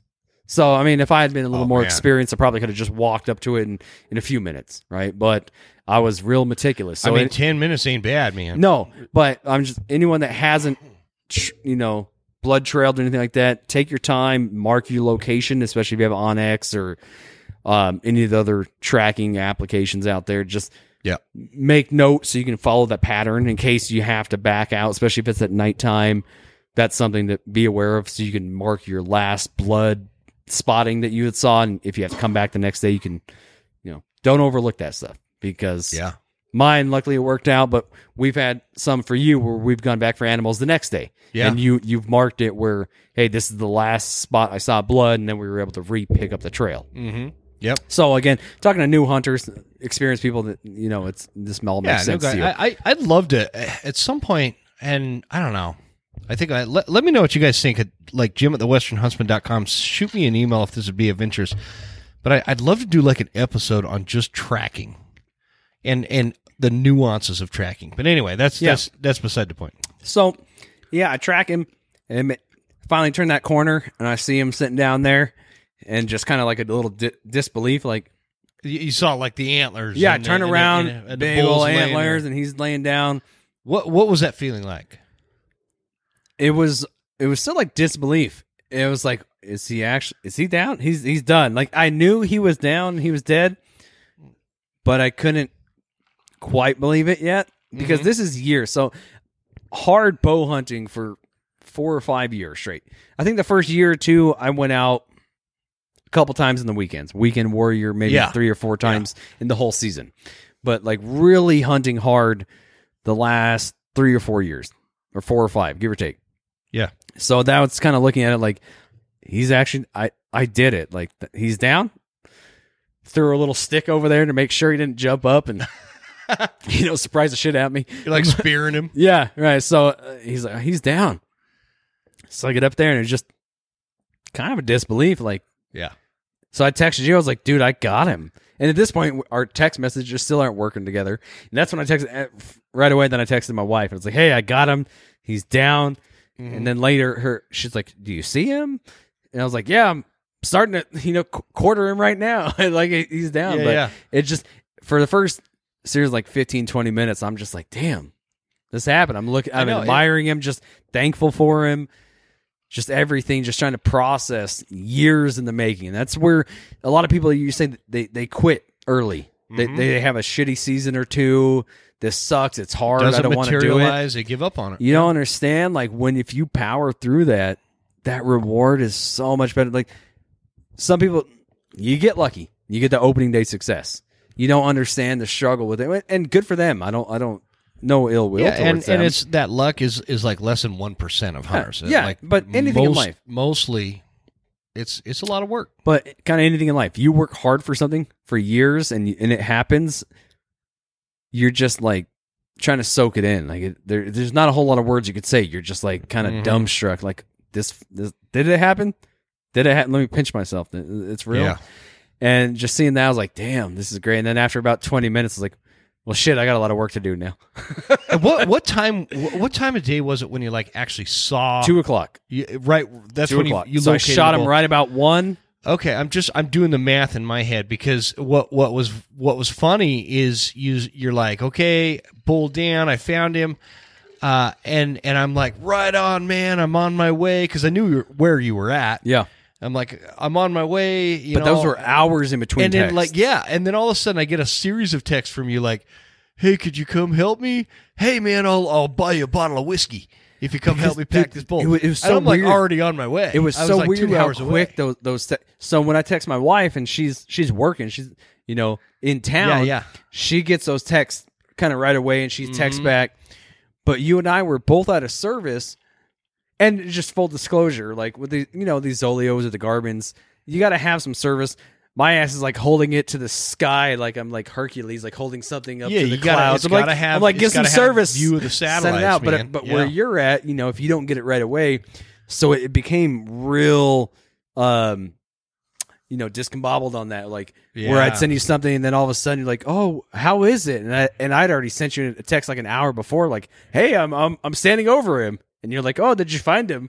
I'm like, well, "Shit, I sent you like two hours ago that I found." so it was just kind of that happens when you're that both out of service, if right? You're both out of service. It's it's And- super quick. Like Nicole and I'll have a conversation like n- almost normal Yeah, texting. if someone's if, in if there. she's in service. Which yeah. that, that's no knock to Zoleo. I still I love the Zoleos and I would still recommend it. But if, if both people had a cell phone service, it, it can't happen, right? You know, maybe Zoleo will sponsor you, dude. you know, maybe We should know. we should hit, him up. I wonder if I name the bull Zoleo. Oh, see, that's well, and well- that's a hell of a name for a bull That's that's pretty good. because he was name. kind of a Zoleo type Yeah, you bull, know, he you know, big old bastard. but Yeah, but Gnarly. anyways, so so I shot him at one, I found him at two. Well, a little after two. Right, it took about ten minutes after I started, Mm-hmm. and I texted you, and after we kind of figured that out. I, I made something to eat, and I was like, "Well, I better eat something real quick before I start this because it's gonna be a process." And and like I said, it had been raining that day, and it was like, "All right, let me get to Mhm. work." And you're like, "Hey, I'm on the way." It's cool. I'll start quartering him out. So I, I quarter up half of him, and then uh, it was real kind of a steep slope, and I realized that Yeah. I could not turn his ass over. so um, I had some paracord in my pack before, and I ended up taking it out before for my daughter's birthday and For a pinata. for a pinata. Yep, I remember. And then I was there um, for that. Pinata. I forgot to put that back in my pack. So if you're going out, make sure you have that. I could not flip him over. It, the way it was, maybe I'm just a little bitch, but I couldn't flip him. And I'm not Yeah, necessarily a weak dude. No, you're you're I, definitely. a I'm definitely bitch. a little bitch, Yeah. but you know, I'm kind of strong in a little bit, but I could not flip him over. So when you came, I was like, "Hey, man, we got to flip this guy over," and then we flipped him over, and we finished quartering him out. We got it just quartered out right as the sunset. Yeah, it was just getting dark. just getting dark, and like the last little bit, we were we were getting you know the last little back straps cutting off the head, and you know I was trying to I caped him out, which if you've never caped out an elk for a mount, do some some research on that, watch some videos because Yeah, that that was kind of of a pain in the ass. Um, so that finally finished. What was that? A little after seven, give or take, yeah. and it started getting dark. And we're like, all right, let's let's figure out this pack out session. So then we started doing that, and that that took a long night. That was, It was a, long, and I knew it was going to be a long night. But you know what did it for for like where you shot the elk? if if if it was like a rifle kind of thing and they just drop right there, Yeah. it would have been perfect. Uh huh. You know, it'd been the easiest pack out ever. But he fucking went over that damn And downhill. that crazy ledge, and it was super. The first I don't know eighty yards of that pack out was like almost straight up, it was so so bad. and it was slick and was slick. wet, And the whole time it just was raining and- Oh god! it was raining on us, then it started hailing on us, and it was just it was just dumb. Yeah, it was. It, It did was just get dumb. dumb. That's a good way to put it. I remember. I'm like, God, man, why did you have to kill an elk when I'm all hungover? I can't. Yeah. I can't pack a bull out right now. And the, and the other thing is like we were trying to figure out how to we were trying to figure out how to minimize the packs. Mm-hmm. And that was just a learning lesson there too, because we're like, man, we're, we you know it was like a mile or so from the truck, and we tried to like, oh, let's let's each throw a quarter on, and maybe we can move the head a little bit, but then it was just so awkward that it It was was just just. It was an awkward deal, and I think that like by the time we got to the point where it was trying to, because. You always just rule of thumb. A lot of you new guys, you know, get the meat out and then get the head. well. And the other thing, well, hold on, let me cut Go you off. ahead. Go ahead. We're also in grizzly country, and it's nighttime. Yeah. So our big thing was like, let's try to get everything away from the carcass, at least a couple hundred yards. So that was the thing that we're like, all right, let's each throw a quarter on their back, and maybe we can move the head a little bit, and then we'll come back for other quarters. And it just got weird, but that is something to be aware of, especially if you're solo hunting. That's something to be aware of too, because like, it's it's kind of sketchy, right? Like if you're in It grizzly country, sketchy, if I'm man. with someone else, I feel a whole lot better. Whether it's you or other people I hunt with, Yeah. if you're with someone else, you, you can feel a little more confident. You're still always aware and, and you know leery of it. But if you're by yourself, that's something to really be cognizant of. Like, Yeah. get that meat away from that carcass Yeah. as much as you can. So we ended up leapfrogging a lot of that shit. Yep. So- Especially those up that first that first uh, uh Couple hundred lows, yards, yeah. the- that steep part. I'm gonna sneeze. No, so we end up leapfrogging a lot of it up those Excuse me. first couple hundred yards to get it up onto the top of the mountain where it's a little more stable and away from the carcass. Because at that Plus, point, where the carcass was, there was all that dark brush just below it, and you can see and below, it's like, yeah. man, there could be a grizz just hanging right there. So, so that yeah, that's something we were aware of. It's like, hey, let, let's get all this meat at least away from here, and then we come back. Because if we come back and the grizzlies are in the carcass on the carcass, and we're a few hundred yards away, then less likely to have a, yeah, an encounter. I'd be fine with that. I just don't want to. Yeah, So that's something. And, and if you're hunting in other states, and you have to worry about it. Th- then don't worry about it. But if you're coming to Montana or Idaho, you know, uh, Washington in certain areas, things like that, something to be aware. Wyoming. Wyoming, yeah, Uh, Wyoming. You know, and and where we're hunting is not like you know, it's not like Cody, Wyoming, where there's grizzlies around every corner. But there's enough that it's pretty nerve wracking, and um, I don't know. Did Yeah, you- I just That's something we were aware of. So we, We were were, trying. it, We were trying to move as quickly as we could, which wasn't necessarily as efficiently as we could. So we had, no, it wasn't. we we we, we, we like learned we did not attach that head to your pack the So- right way, dude. No, It was all sorts well, of fucked even up. at then at the end, it's like we had to wait. Like let's go move these quarters, then come back for the head, and then yeah, do that. It's one of those things. Another thing, you know, make sure you know how your pack works so that you can attach an elk head in there. because that that turned into a shit show, but we got him out and everything was great. I think a lot of that what I was what I was getting at is it turned into a shit show because by this point it's two three in the morning. and you're we were just mentally exhausted. And and, and people, anybody listening, you know, we we're we're just past a mile from the actual truck. But keep in mind, this is not like a mile in town or a mile in uh, other areas that I've hunted. North Idaho is just I, I don't care. People can roll their eyes all they want.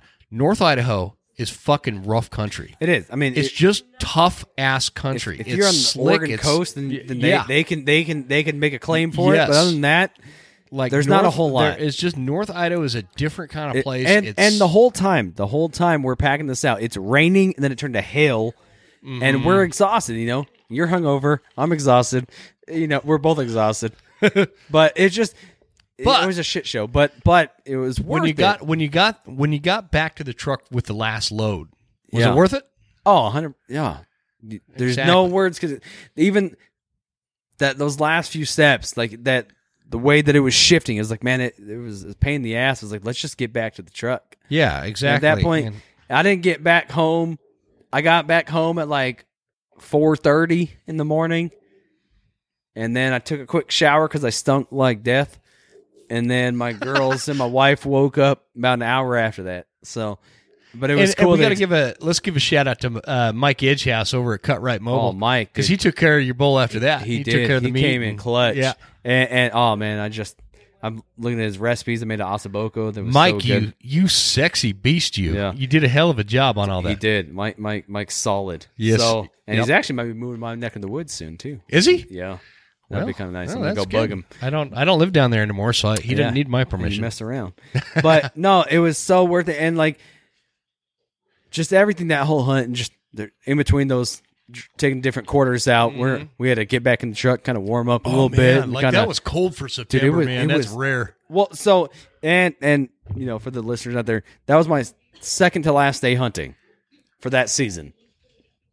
Because the season ended on the 30th. I Uh-huh. got him on the 28th, but I, I knew I had to work on the 30th. I had to work. Oh yeah, Yeah. that's right. So that was my second to last day. And and you know, not to put you on blast, Jim, but when we woke up that morning, we had plans to hunt, and you text me like, "Hey, I'm not going to be able to make it." And I, you know, still go Mm-hmm. out there. Don't let other people derail your shit. You came in clutch at the end, which is all that mattered to me. So, yeah, but I'm not. This isn't like a put you down. This is let people know like, hey, even if your buddies can't go or you don't feel well or whatever the case is, if you're down to the wire, get your ass out in the woods and try it. get on a mountain, man. You know, and there's been plenty of years where you tell me like, "Hey, get out there." You know, I'm like, "Man, I'm hurting. You you better get out there because you're gonna regret not going." yeah, So that's another thing for the, especially for newer hunters, like, get out there. The more times you're out in the woods, the more times you have a opportunity for success. It Yeah. only it Yeah, only takes one. My wife and I had a unique situation where we were celebrating the fact we'd we'd sold our property. Yeah, and I, I don't and, blame you at all. And we probably went a little far. But the thing, the the real key message here is friends don't make friends help them pack elk when they're hungover. Let's, no, you know, but but but cousins can. It's okay. oh, if oh, you're gotcha, family, gotcha. If, you're, if you're If married to my cousin, though, you gotta fucking do it. huh? So, uh, but that that's another thing that we're just like.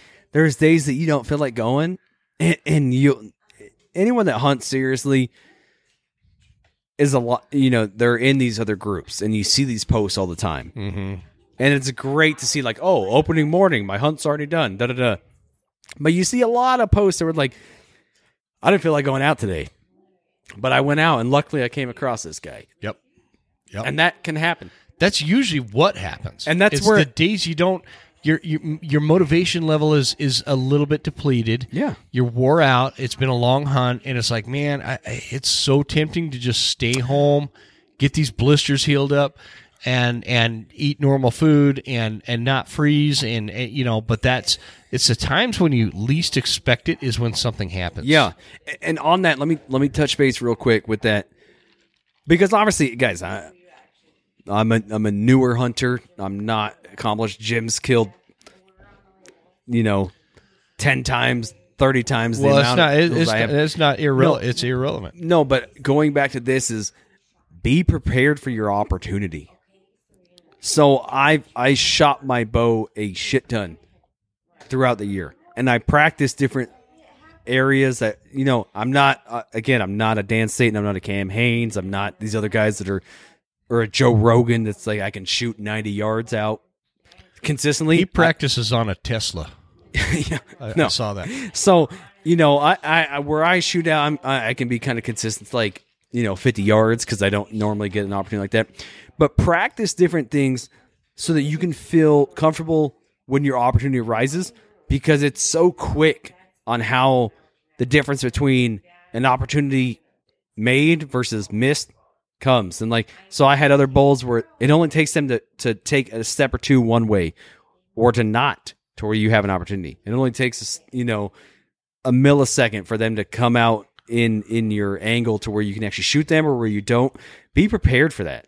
How different was it from like you've been hunting elk for long enough that you're like any other human that you have this vision, you, you have this this uh, thing play out in your mind as to how it's going to happen, right? This I, I'm going to be calling. This bull's going to come screaming. His eyes are going to re- roll back in his head. He's, he's going to be spitting shit and ass all over the place, and he's going to be this big pissed off bull, and he's going to give me a perfect broadside shot at 22 yards. Like, how different is it from how it happened versus how it plays out and played out in your mind for the last few years? 180% different from that. 180 Yeah. degrees different. So you would tell me all these times, oh, I got this bull pissed off. Yeah, yeah, but they Doesn't- don't always give you the Doesn't, opportunity. doesn't they just even get happen for me. I don't even get, I don't even get bulls like that in front of me. And, Huh. yeah, You've never had a pissed off bull. No, Like- like not just- like that. Like not pissed off close enough that I can see them. I get them like I can bugle. They can bugle away, and I'm like, oh, he- he's fired up. He knows he's there. But even then, like I wait, you know, a year or two without hearing shit. Like I can hear far off ones, but never anything close. And then at that point, I'm like, oh, is that a, is that a human?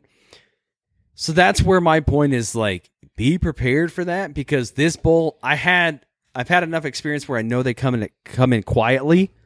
So that was what I was expecting. Yeah, And the first couple of years, if I was like, oh, he's going to come in pissed off, did not happen. And I was able to, that's where I want to talk to people like, be able to draw your bow back and shoot quickly and be able to draw your bow back and hold that shit for two minutes yeah. before you get an opportunity. At least two Because minutes. Yeah, They come Yeah. in and they'll take a step and they'll wait 30 seconds to take another step. And then they'll wait I'll- I'll- another 30 seconds to I'll take give you another one. I'll, if if a bull does come in, and and you know that he's kind of got somewhat of a bead on you, and you haven't drawn your bow back, don't not draw your bow because you're afraid you're going to get busted. Because I can't tell you how many times I've done that, and the the bull is just like, "Huh, what is that?" yeah. Just draw your bow. So, and that that's can, can I give a shout out to um to Cody Rich? Yeah, Cody, man, he's Cody. great guy. So I listened to his course. He's got his 201 and he has a rule. It's the 99 1 rule. And I'm probably going to butcher it. And you can go listen to his own course. It was like 90% be aggressive, 9% be cautious, and then that 1% you just kind of kind of fucking roll with it. And Yeah. and it's like that's where I've had mistakes where it's like you can be too cautious, especially with elk. Like it's hard, especially if you're a new hunter and you haven't done it.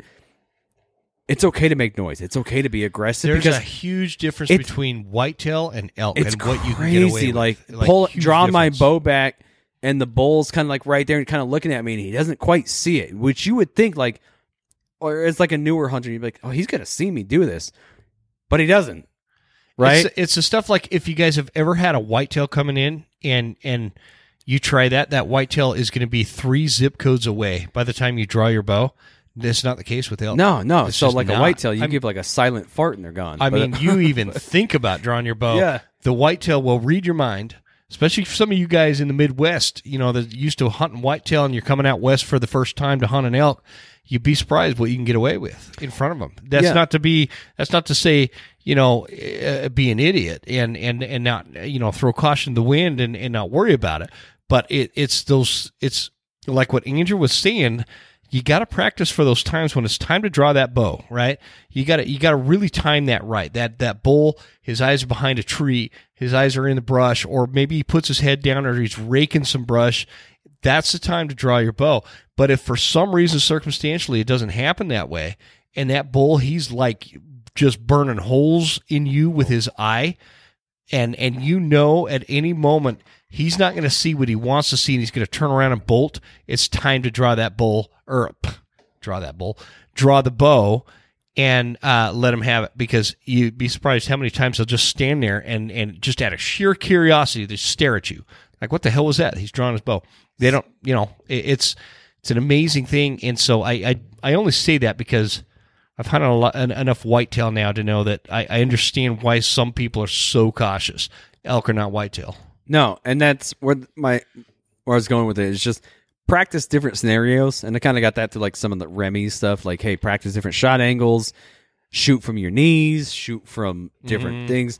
But the one is the one that I try to focus on is one is holding back as long as you can and still make a good shot.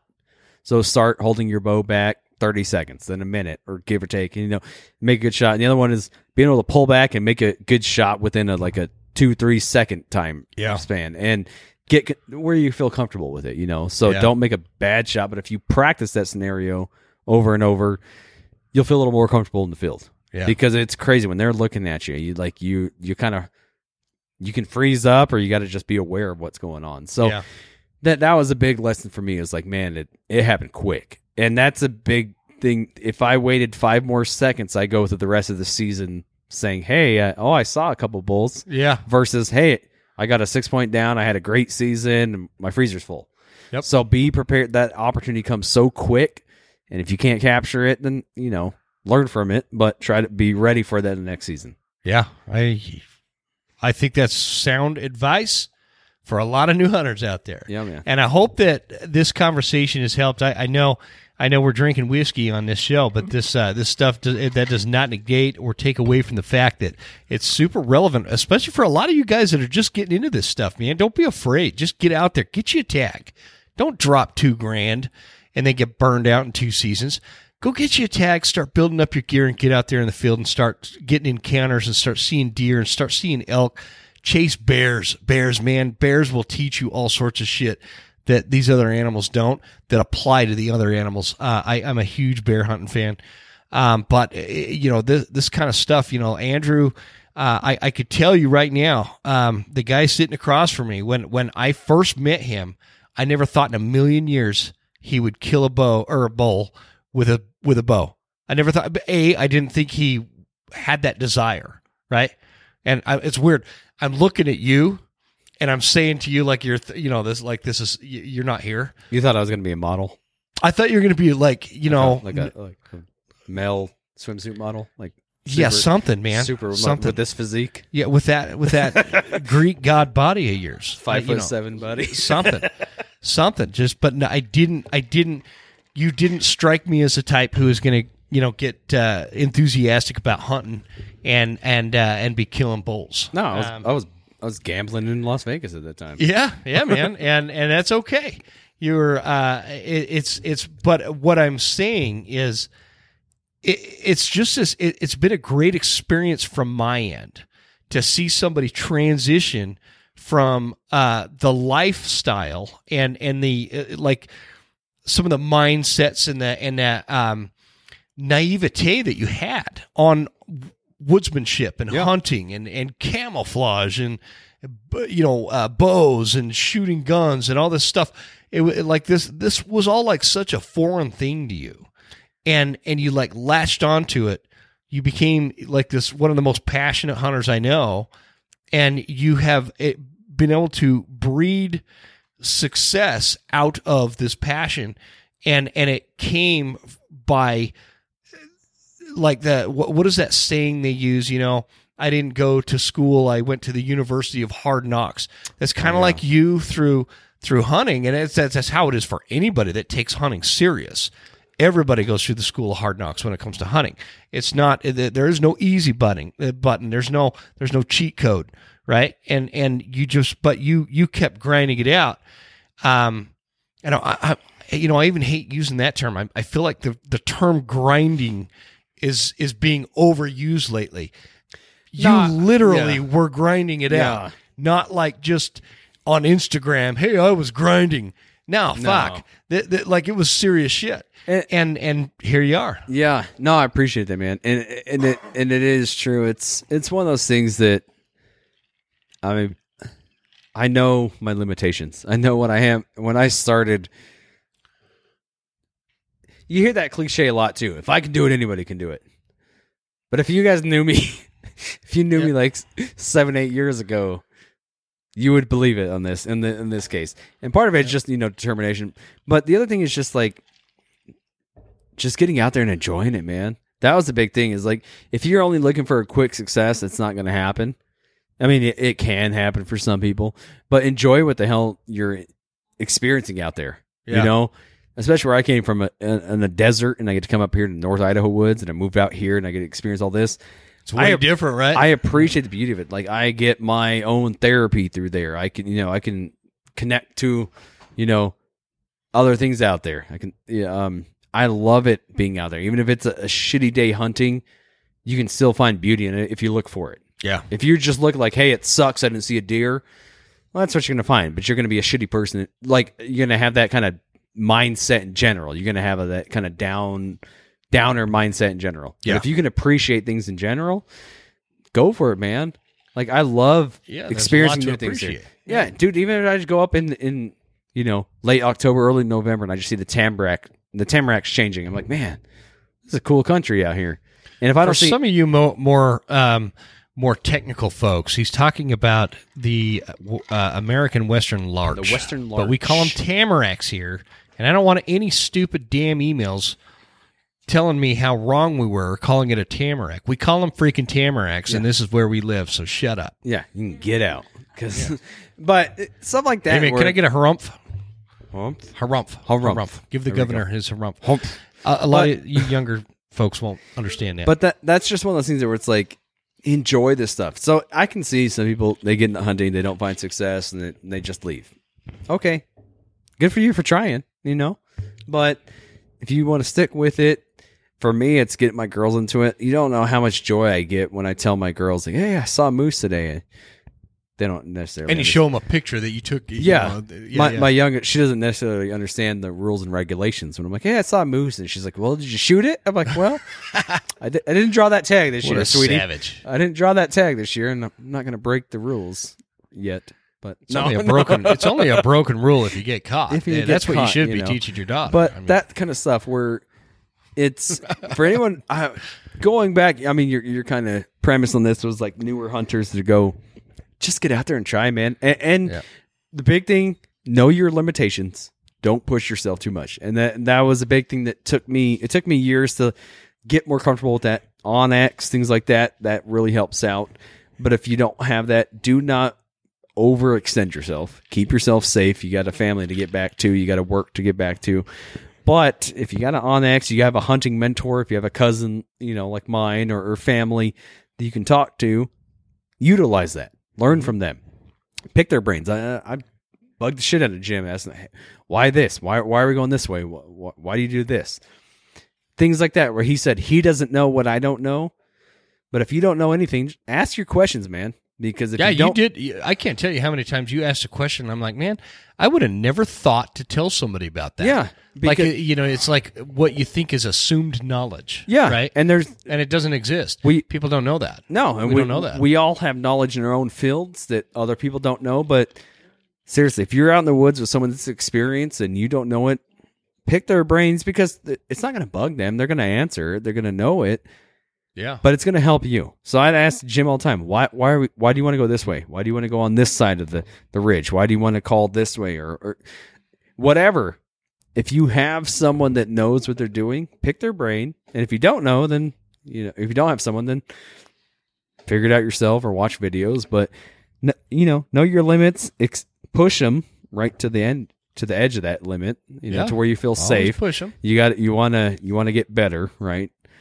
But that that's a big thing for me is know your limits. But then if you use an onX, you have a Zoleo, someone you or a Garmin InReach, something like that, where you can contact your family. In reach. That's what it was. I Yeah, the- when I said the the, in- Garmin earlier, I yeah, was drawing the- a blank on inReach, the yeah. InReach. things like that, that they're great things to have. I recommend everyone to have them, especially you know if you have a spouse or, or someone that's worried about you. Have that. Let them know, hey, you're safe.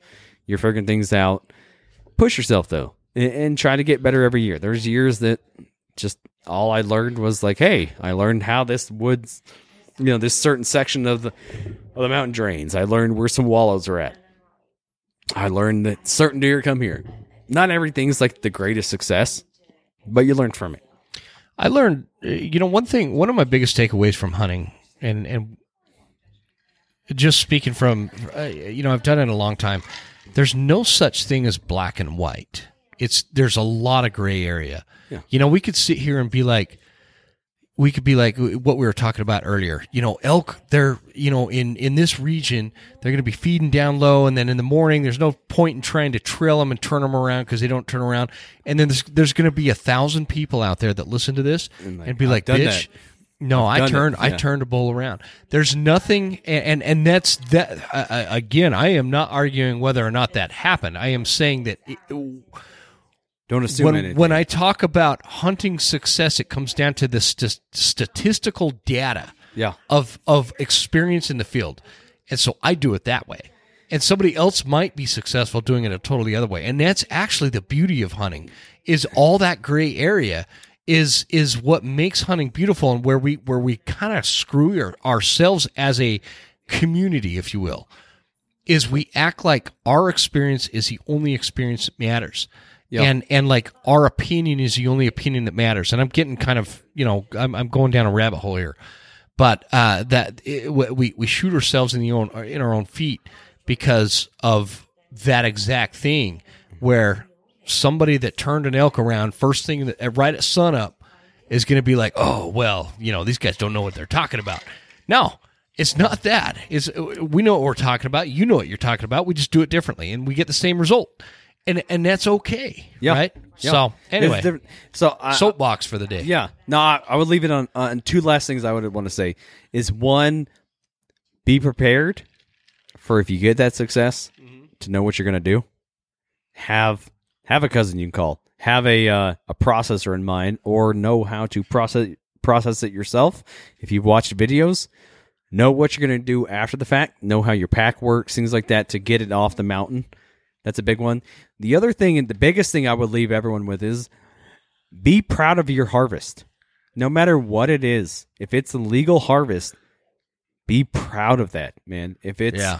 if it's social Uh, media has yeah has don't don't let that. other people know like so yeah if you get a small spike you get a doe you get whatever a small tom or a hen if it's turkey whatever it is if it's a legal harvest be proud of it man if you put in work and you did it be proud of that don't worry Yeah. about anything else post your stuff because other people are going to want to see that Yeah. because absolutely there, there's times I've gone out with him like, hey man, if I get a I- I'm pumped because that's meat for my family. Yep. So be proud of anything you get. You know, if it's legal, post it.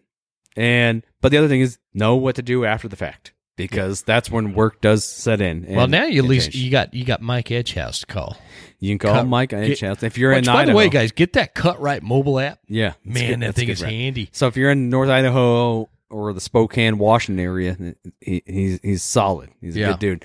On that, he's got videos on there. You can learn how to process in the field, which is really handy. Um, and he also has a lot of good recipes on there too. He's got some really good Well, yeah, recipes he's like I'm gonna do. he's like a freaking meat scientist. So man, we have one lined he's, up. It's, he's uh, supposed to come on the show, and he keeps he keeps uh, rescheduling on me. Yeah. Well, he's. I'm gonna blame him. I think he's up in uh, Canada hunting right now. Yeah, he probably is. I told him about that. that. He said it, he's. He actually said, "I wish you a happy birthday," but he said he's Hey, in thanks, Canada Mike. right now. Um, I think I'm, I'm 20. I'm I'm 24 today. 24. or yesterday. But he's got some good recipes on there. But that's the thing for other people. Be proud of whatever you get. If it's legal, man, sing you know, sing your song to the highest mountaintops. Be Sing happy those praises, brother Yeah. and Um, sister. But the other thing is be be ready for if you get something down, know what to do after the fact. Yep. Well, I appreciate you doing this, man. Uh, That's fun. I, I'm curious. it- again, we are. You're the first one to record in the new official Broken Tines studio. It's a it's a shit show right now. Once it's all once it's all done, I'm going to take some cool video of it. The question: This is our first live audience. Does do the does your wife? Does she have anything to add to the fact that she married a guy that didn't hunt, and now all of a sudden she he is a hunter? and he spends you know he spends all this time in the woods like what is anjanette anjanette introduce say hi to everybody say it right in the mic Hi. that was that sounded really timid you're not that timid say it try it again say hi Hey, girl. Hey. what do you think like what uh, is did you when you got married did you ever think your husband would be a, a big time hunter No, I, I just, I love, I love who he grew up to be. I love what he does for our family. I love our life. I love, I just, I love backstraps. so good. Um, I just love it. It's, I Hu- love him. hunters are uh, uh, they're just like more sexy than non-hunters right oh yes. Babe, Better- do, do you? What do you think? Okay, do you want to talk into mic? Come on, my wife's super shy. She won't. She won't talk. Come on. And Jeanette did say she said, and I quote, "Better lovers, better men, better people." Beautiful hunters make beautiful lovers. Did you say that? I, I said that. I'm pretty sure that's what you said. I'm pretty sure that's what you said. All right. Well, ladies and gentlemen, thank you so much for joining us on this episode. It's kind of fun to to get together with folks that we love and and uh, have a few drinks and and uh, record an episode like this.